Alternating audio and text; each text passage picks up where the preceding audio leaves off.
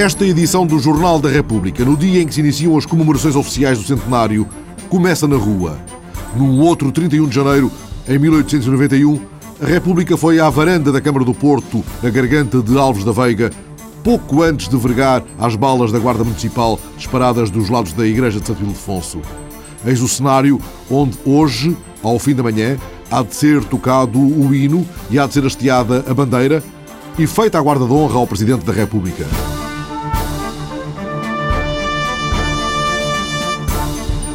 Já cumprida, entretanto, a romagem organizada pela Associação 31 de Janeiro ao Cemitério Prado do Repouso, a celebração da República há de chamar-nos à Avenida dos Aliados e depois ao Jardim da Cordoaria, onde às três da tarde se há de escutar a banda das Forças Armadas, e depois à antiga cadeia da Relação do Porto, onde inaugura a primeira grande exposição do centenário, a Exposição Resistência e havemos de ir ao fim da tarde à Casa da Música, ao concerto O Ano de 1910 pela Orquestra Nacional do Porto, ou ainda ao Ateneu Comercial do Porto, à apresentação do livro de António Reis, A Maçonaria e a implantação da República. Agora, a repórter Raquel de Melo Pereira está com o jornalista e investigador Germano Silva na 31 de janeiro. Chama-se 31 de janeiro, mas nem sempre foi assim, Germano Silva. Não, foi Rua de Santo António, Rua Nova de Santo António e foi 31 de janeiro, só depois da implantação da República, em 1910 é que passou.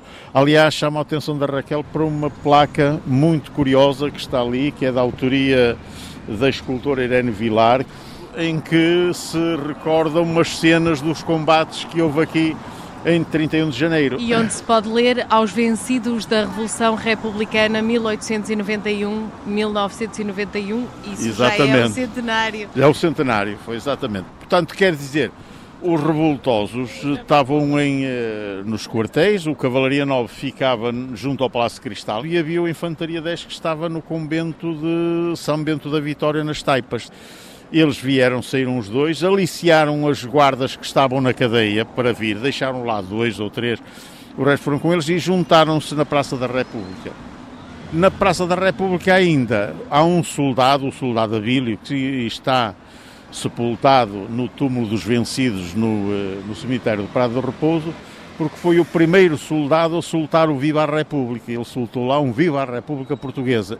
Depois de darem os vivas, de proclamarem a República. De... Foi Alves da Veiga quem proclamou? Foi Alves da Veiga que proclamou. O Verdial leu uma, uma proclamação. E depois, a partir daí, eles, os soldados, então, é que iam tomar o governo civil, o telégrafo, que estava aqui para a batalha, e ao subir a rua 31 de Janeiro foram surpreendidos pela Guarda Municipal, que se tinha postado lá em cima.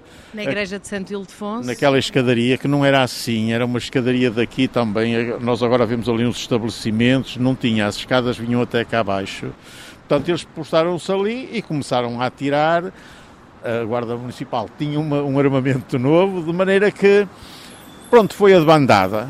Os civis fugiram, os soldados ainda se encostaram nos, junto aos parapeitos das portas a tentar repostar, mas depois não podiam porque a Guarda Municipal tinha mais poder de armas e, e eram mais numerosos.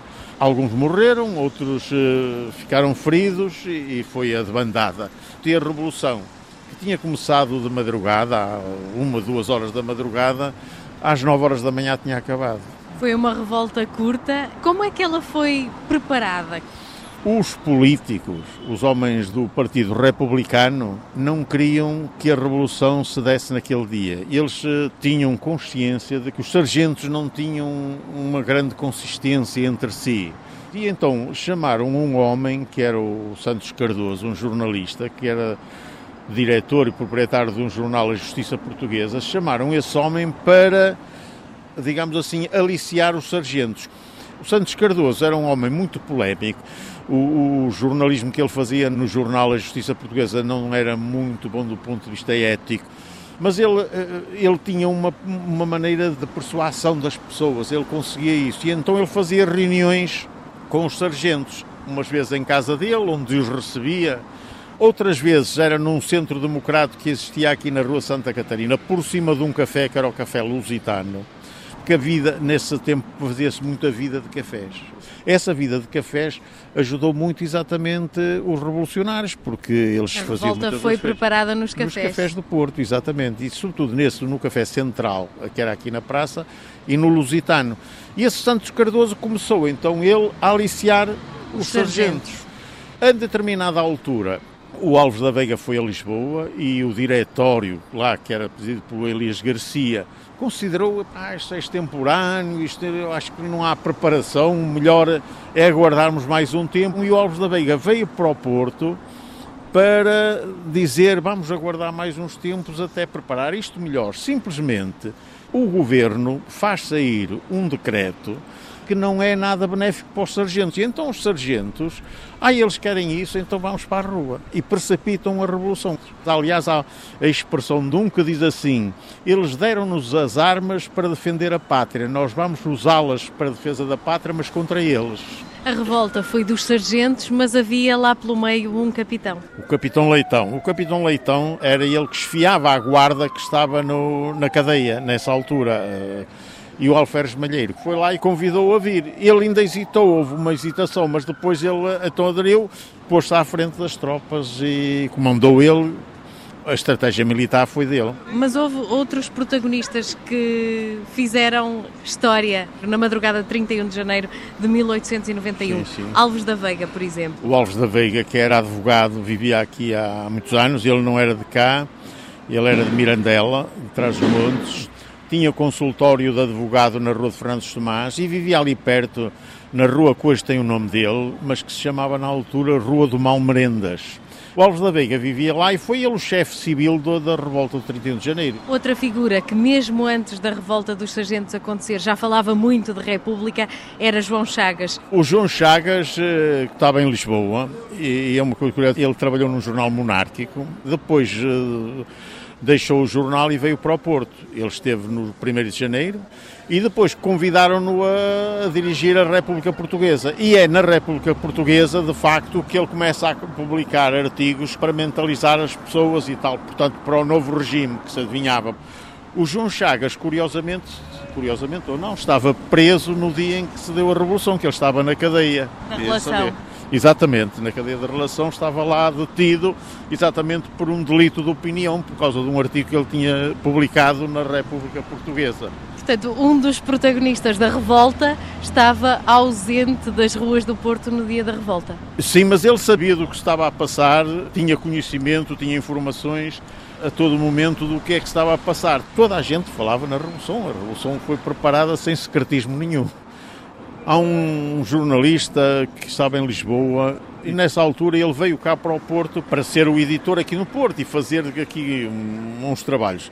E ele mais tarde escreveu as memórias e ele nas memórias diz que já no dia 30, no dia 29, diz assim, eu ia ao Teatro São João, ouvia toda a gente falar da Revolução, a Revolução estava aí falava-se, ele conta lá exatamente que mesmo nessa noite ele não sabia, ouviu no Teatro São João dizer vai ser hoje, vai ser. E até saiu a meio da sessão do lado do espetáculo e veio para a rua para ver o que é que se passava. Quando há pouco estávamos a falar dos protagonistas, falamos do Alves da Veiga, do João Chagas, do Capitão Leitão. O que é que lhes aconteceu? O, o Capitão Leitão e o Alferes Malheiro foram julgados. O João Chagas saiu, foi para o exílio, esteve no exílio há algum tempo o Sampaio Bruno, que também foi para o exílio. Os outros foram julgados, uns foram condenados, outros foram absolvidos, mas a maior parte deles foram condenados uh, ao degredo. E alguns foram absolvidos, que é os civis, a maior parte dos civis que provou que não tiveram parte ativa, digamos assim, na Revolução. É uma coisa curiosa de um soldado a quem um juiz eh, diz: então você andou a pegar em armas contra por causa da República e o soldado, que prova um pouco como é que, que estas coisas fazem, diz assim: Ó oh, meu senhor, eu não sei quem é a República, nunca a vi, mas deve ser boa pessoa, porque prometia rancho melhorado, prometia pagamento do pré a tempo devido, portanto, quer dizer, devia ser uma boa pessoa. Mas foi a Revolução de 31 de Janeiro que despolutou, digamos assim, o espírito revolucionário que depois levou ao 5 de outubro de 1910. Há uma coisa, uma nota curiosa que era o seguinte: durante o julgamento, que foi feito em barcos de guerra, em leixões, os juízes uh, tratavam os réus como se fossem bandidos, salteadores. E numa dessas alturas, o Dionísio Ferreira dos Santos Silva levantou-se e protestou contra esse tratamento e disse inclusivamente: os senhores estão a tratar estes homens como se eles fossem salteadores de estrada, como se eles fossem ladrões, e estes homens são patriotas, e não tardará muito que eles não sejam tratados como aquilo que devem ser heróis.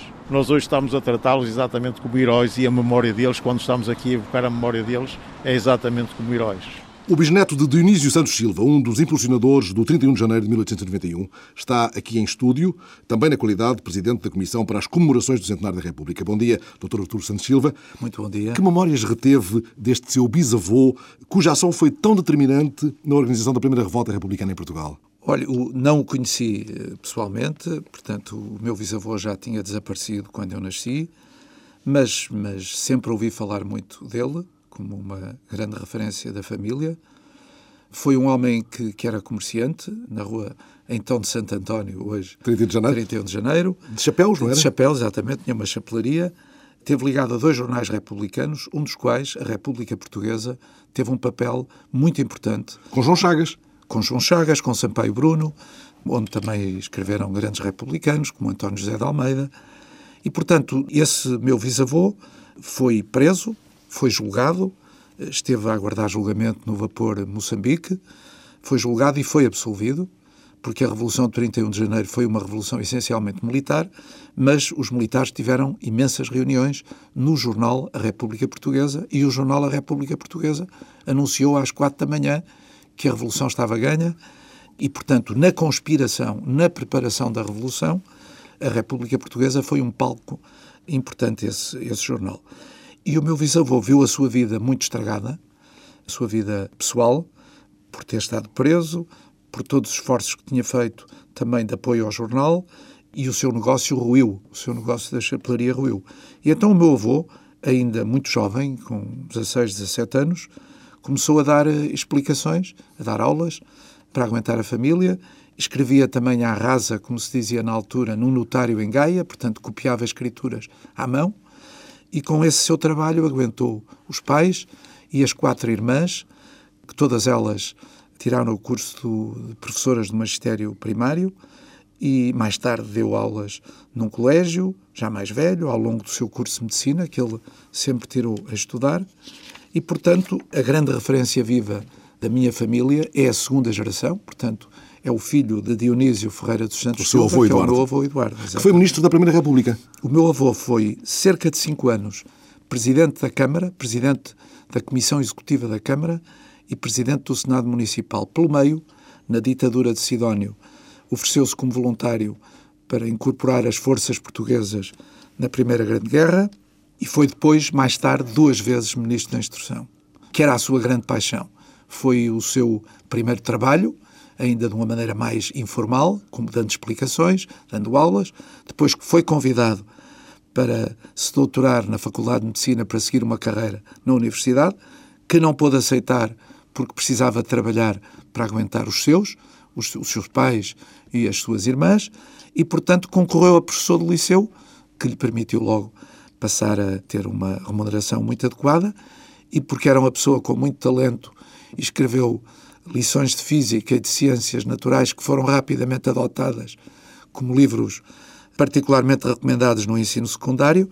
Isso também lhe deu proventos adicionais e só depois é que de ter os problemas da família resolvidos é que se casou. Era um grande homem, foi um grande pedagogo, infelizmente demitido logo que houve uma primeira grande onda de demissões de professores nos anos 30, e depois concentrou-se como médico, eh, dedicou muito a sua vida profissional à medicina e, sobretudo, no combate a duas doenças que eram grandes flagelos na altura, a tuberculose e a sífilis. E seu pai foi também um grande republicano. É, aliás, ele um dos que vem chamar o Humberto Delgado a Lisboa para que avance de peito aberto naquela campanha que fica para a história. É, é, verdade. O meu pai, quando foi o 28 de maio, tinha 16 anos. Portanto, no ano seguinte foi para Coimbra e acabou logo por se envolver em todos os movimentos de contestação da ditadura, quer em Coimbra, de onde acabou por ser expulso, quer depois em Lisboa, onde tirou o seu curso de Direito, e mais tarde foi um grande elemento do MUD, teve um papel importante no MUD, nas eleições presidenciais de Norton de Matos e Quintão de Meireles. Como referia, nas eleições de Humberto Delgado teve um papel determinante, foi ele, com o arquiteto Artur Andrade e outros democratas do Porto, que vieram desafiar Humberto Delgado para ser candidato a Presidente da República e foi por isso que Humberto Delgado começa a campanha na cidade do Porto. Justamente. E o meu pai foi candidato oposicionista em 57, 61, 65, 69, portanto foi quatro vezes candidato pela oposição e teve a grande alegria de ser eh, eleito já depois de 25 de Abril para a Assembleia Constituinte. Apetece falar de um ADN republicano que o senhor não esconde de resto e do qual tem muito orgulho. Claro que sim, eu tenho o maior orgulho no, no exemplo dos meus, nos valores que sempre vi e nos ideais que sempre vi nos meus e, portanto, eu tive a felicidade de nascer numa família com grandes ideais, com grandes valores que se transmitiram a todas as gerações. E o que é que sente quando passa naquele número 65, que creio que era o número 65 da Rua de Santo António, atual 31 de Janeiro, onde o seu bisavô tinha uma loja de chapéus? Já muitas vezes que por lá tenho passado, tenho procurado uh, imaginar como é que teria sido a vida desse meu avô, que aliás ainda voltou, uh, já no tempo da República, depois voltou a ter algum protagonismo político, mas mais modesto. Mas morreu apaziguado com a República? Sim, sim, não. O meu bisavô, portanto, morreu no final da década de 10 e perfeitamente vivendo em felicidade nesse aspecto de que as suas eh, grandes realizações tinham sido atingidas.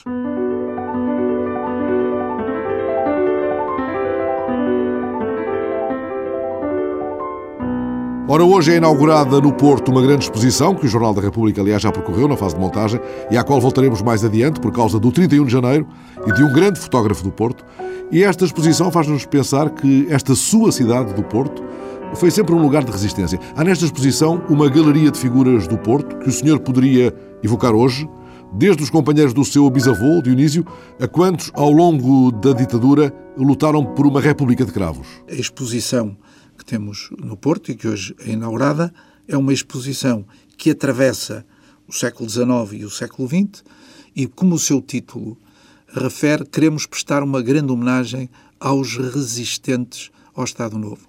Porque se chegamos de novo a uma República, à Segunda República, isso só foi possível porque houve sempre quem resistisse à opressão da ditadura do Estado Novo e que procurasse fazer a apologia dos ideais democráticos e, e da liberdade, e da justiça e do Estado de Direito. Ora bem, na resistência ao Estado Novo, eu posso lhe referir alguns, na minha galeria, alguns dos meus grandes heróis e de pessoas que viram a sua vida profundamente afetada pelo discricionário, pelo injusto em que a ditadura do Estado Novo lançou Portugal. Nos anos 30, o Dr. Carlos Calbrandão, recentemente licenciado em Direito, advogado, foi preso, deportado para o Tarrafal, sem qualquer julgamento, portanto, no final dos anos 20, princípio dos anos 30. Foi depois, em condições deploráveis, durante quatro meses, eles e umas centenas de presos e degradados, em dois barcos para Timor, durante quatro meses, em condições deploráveis, num porão sem alimentação adequada, sem assistência médica, partilhando esse espaço no porão com criminosos de direito comum. E, portanto, nessa viagem de quatro meses chegaram a Timor. Em Timor foi instalado noutro campo de concentração, ele e os, e os presos políticos e os deportados que iam com ele. Foi forçado a viver em Timor até à ocupação japonesa. Na altura da ocupação japonesa, voluntariamente fugiu e alistou-se nas forças australianas e reocupou, ajudou a reocupar e a libertar do jugo japonês pelas forças livres o território de Timor e nessa altura é um herói nacional e pode regressar. Depois disso foi muitas vezes preso, mas um cativeiro de 15 anos acabou. Abel Salazar, outro caso, este já nos anos 40, morre em 46, Abel Salazar, e Abel Salazar era um notável cientista, um notável professor, um notável médico, um artista extraordinário. Eh, na minha opinião, um homem da Renascença, um grande cientista, um grande artista plástico, um grande filósofo, morre com 50 e tal anos, morre em Lisboa e, mesmo depois de morto, não o respeitaram. Porque o seu funeral é controlado pela PIDE e é desviado da estrada Porto-Lisboa, indo para estradas secundárias, para evitar que lhe fosse prestada homenagem em vários sítios no caminho em que estava previsto, nomeadamente Leiria e Coimbra, e o funeral que devia partir no dia seguinte da Associação de Jornalistas e Homens de Letras não pôde partir, quiseram enterrá-lo à noite à chegada ao Porto, na véspera, é e no dia seguinte várias pessoas foram presas porque não desrespeitaram eh, as imposições da polícia e da PIDE quanto ao, ao funeral e no dia seguinte, sem o seu corpo, o funeral saiu, é um espetáculo de que estão aqui fotografias na cadeia da relação, o funeral vai da Associação dos Jornalistas sem o corpo de Abel Salazar para o cemitério. E este é um caso também deplorável. Outro caso uh, deplorável, que eu conheço porque era grande amigo de meu tio Osvaldo, que foi Guilherme Alves de Carvalho, que teve 16 anos preso e que só foi libertado, já no tempo de Marcelo Caetano, como Primeiro-Ministro, como Presidente do Conselho de Ministros, para morrer em casa porque estava com cancro. Foi Guilherme Alves de Carvalho, 16 anos, preso, Peniche, Aljube, Tarrafal, de que saiu quando o campo fechou. Quiser-nos passar para um campo que, e, e para uma personalidade que significou muito sobre a oposição dos católicos ao Estado Novo, porque o Estado Novo procurou sempre servir-se da Igreja quando isso lhe convinha. Do António Ferreira Gomes. Eh, mas que é o, o Bispo do Porto, Dom António Ferreira Gomes, que nas eleições de 58, no rescaldo das eleições, faz uma carta a Salazar notável e em que ele, sobretudo, pergunta a Salazar se a Igreja não pode difundir a doutrina social dela própria, a Igreja Católica. Se os católicos não podem refletir sobre as grandes mensagens da doutrina social da Igreja.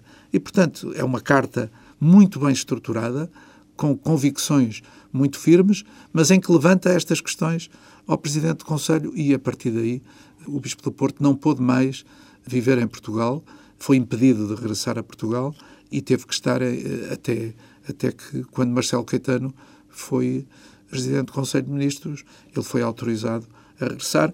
Mas isto são casos que mostram, eu podia contar muitos outros. Até podia incluir o seu antigo professor de alemão. Exatamente, também podia, o, o professor Manuel Rodrigues, que foi meu professor de alemão e francês, e que eu vi na chegada de Delgado, quando eu estava no Coliseu, vi o meu professor levar aos ombros, que era um homem de barbas brancas e de cabelos brancos, que era uma das pessoas que levava aos ombros Humberto Delgado, e eu no dia seguinte, com um ar cúmplice, perguntei-lhe então o que é que se passou ontem, que o seu professor deitou-se muito tarde, como é que foi a sua noite?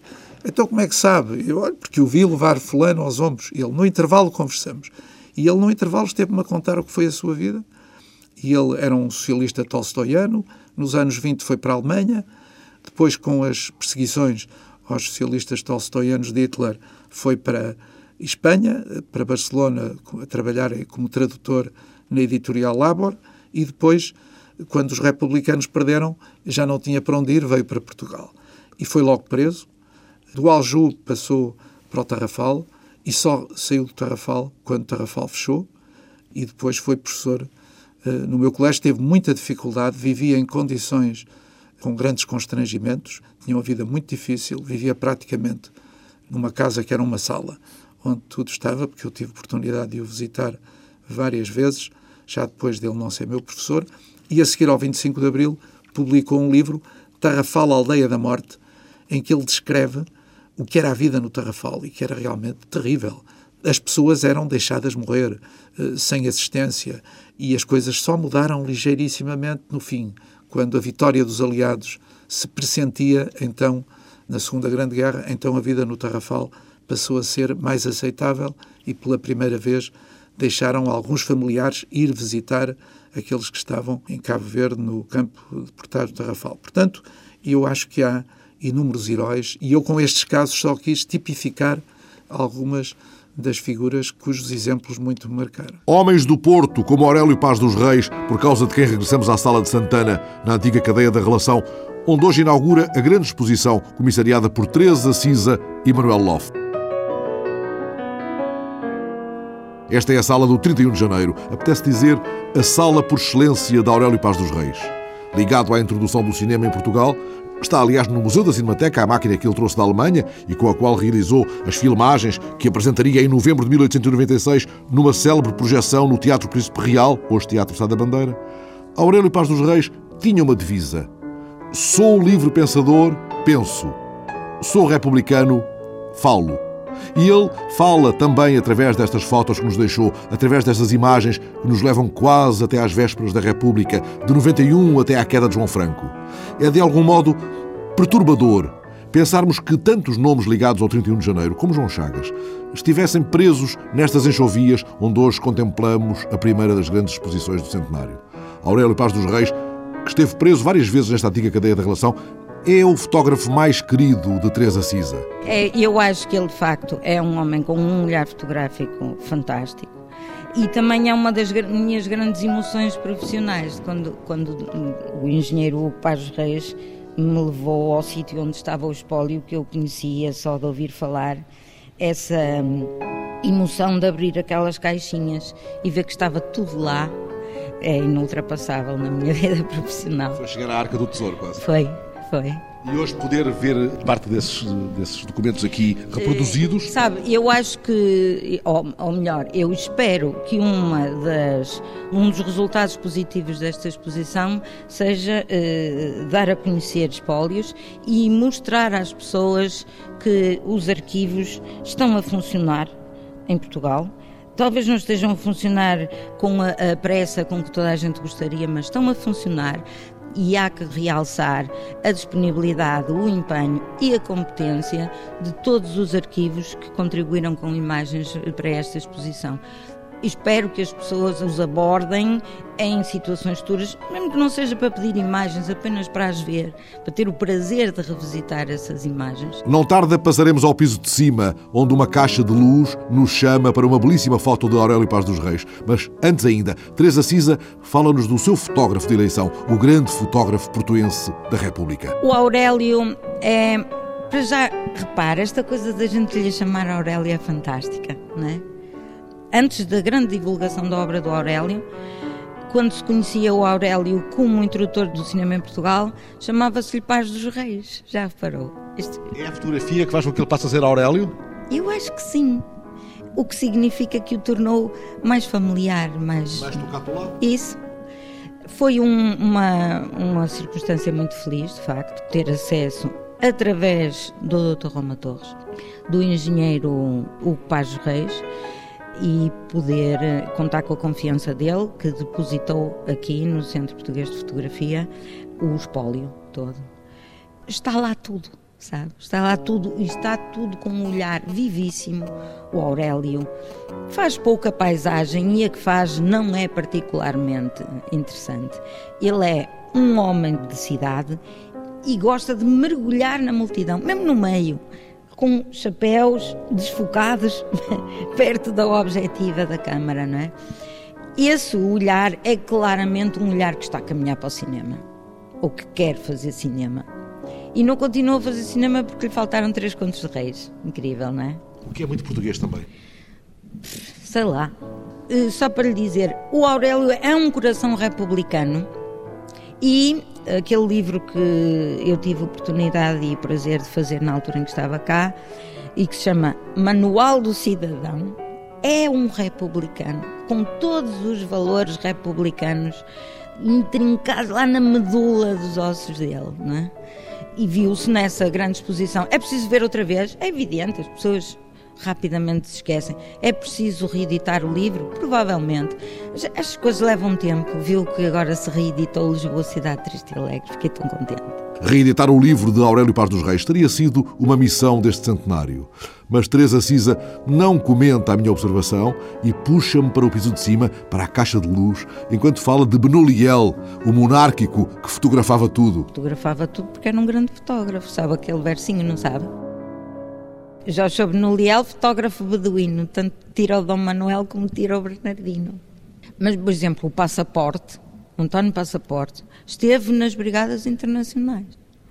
Portanto, há muito sentimento e, e muito commitment da parte dos fotógrafos, não é? Não são só olhares afastados. Aliás, os olhares afastados talvez não tivessem produzido eh, estes documentos. A não ser que fossem grandes, só lembre-se que muitas das grandes fotografias do 25 de Abril são de fotógrafos estrangeiros. Provavelmente o que nós estávamos todos contentes era a fazer a revolução, não tínhamos tempo.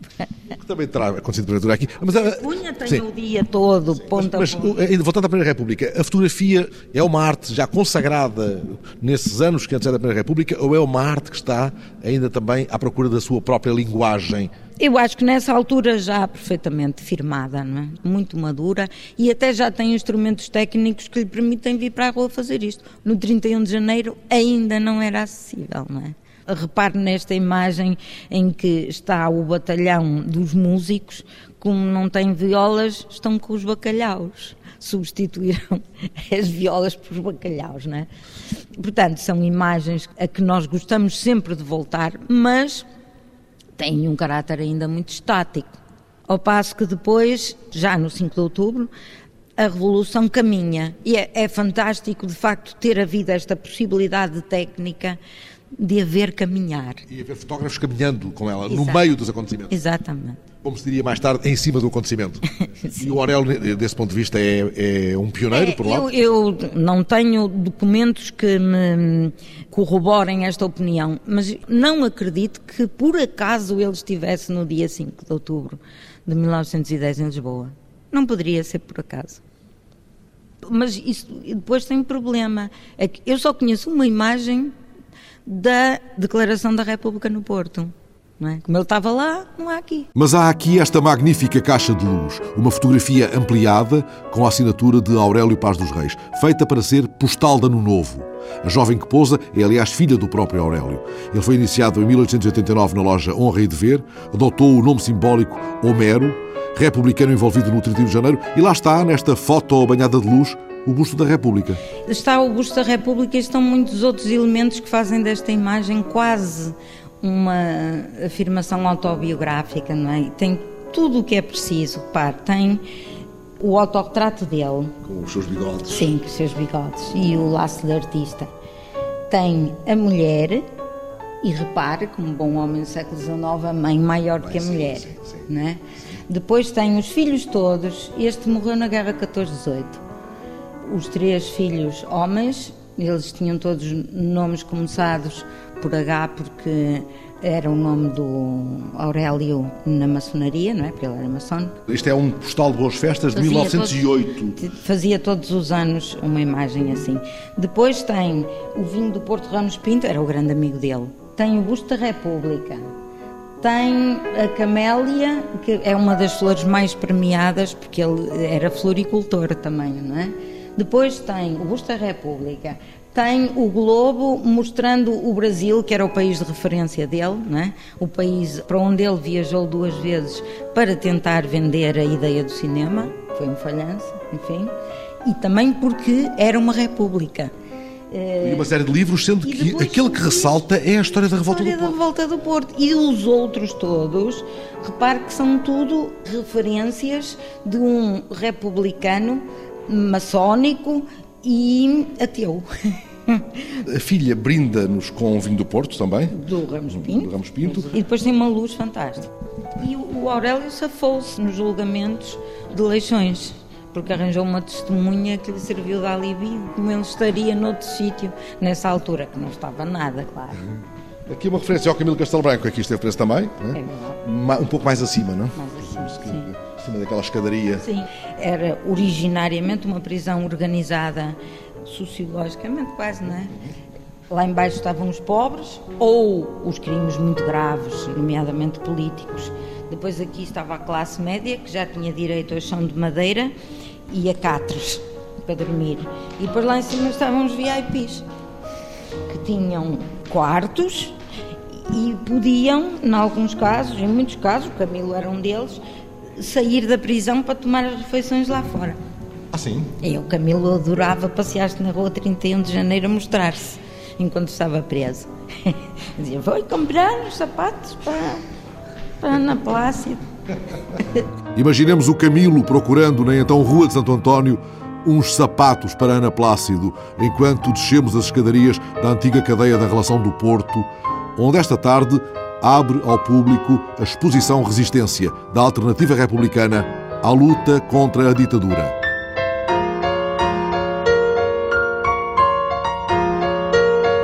Na semana que agora começa, há uma importante jornada de reflexão na Universidade Católica em Lisboa. Já amanhã, segunda-feira, ao longo do dia, na sala de exposições, no segundo piso do edifício da Biblioteca da Católica. Trata-se de uma jornada de estudo organizada pelo Grupo de Trabalho sobre o Clero Contemporâneo do Centro de Estudos de História Religiosa, da Monarquia à República, o Clero Contemporâneo. Um dos participantes é Sérgio Ribeiro Pinto, que vai falar por volta das 5 da tarde sobre o clero no período da Primeira República. É um clero acossado, aquele que se confronta com as primeiras medidas do governo saído do 5 de outubro, Dr. Sérgio Pinto? É um clero que vai sentir o impacto das medidas eh, legislativas do governo provisório logo a partir do 5 de outubro e que sentirá, quer da parte da população, alguma animosidade, da população efervescente daqueles primeiros dias, mas que não pode ser tomado como a reação normal de toda a população, nem tudo foi assim. E é um clero que, do ponto de vista do episcopado, vai aceitar e saudar a implantação da República. No primeiro tempo? No primeiro momento. Posteriormente, e com o desenvolver dos acontecimentos, o posicionamento do episcopado há de ser sempre de adesão ao regime, ainda que institucional, mas de combate às medidas legislativas. E será a partir dessa diferença que se irá posicionar o episcopado português perante a Primeira República. Sérgio Pinto é ele que encerra as jornadas de estudo da monarquia à República, o clero contemporâneo, amanhã no edifício da Biblioteca da Universidade Católica em Lisboa.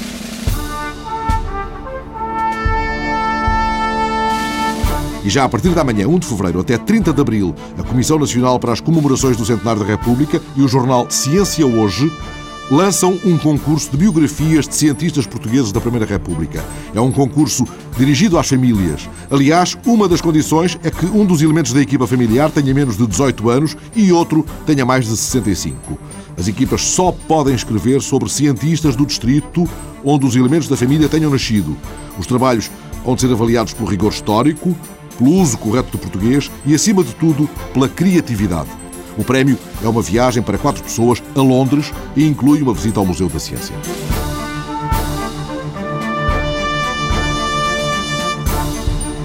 O Jornal da República está de novo no quiosque da rádio de hoje a oito dias, mas ainda esta manhã, já a seguir ao noticiário das onze, há uma edição especial acompanhando a abertura oficial das comemorações do centenário.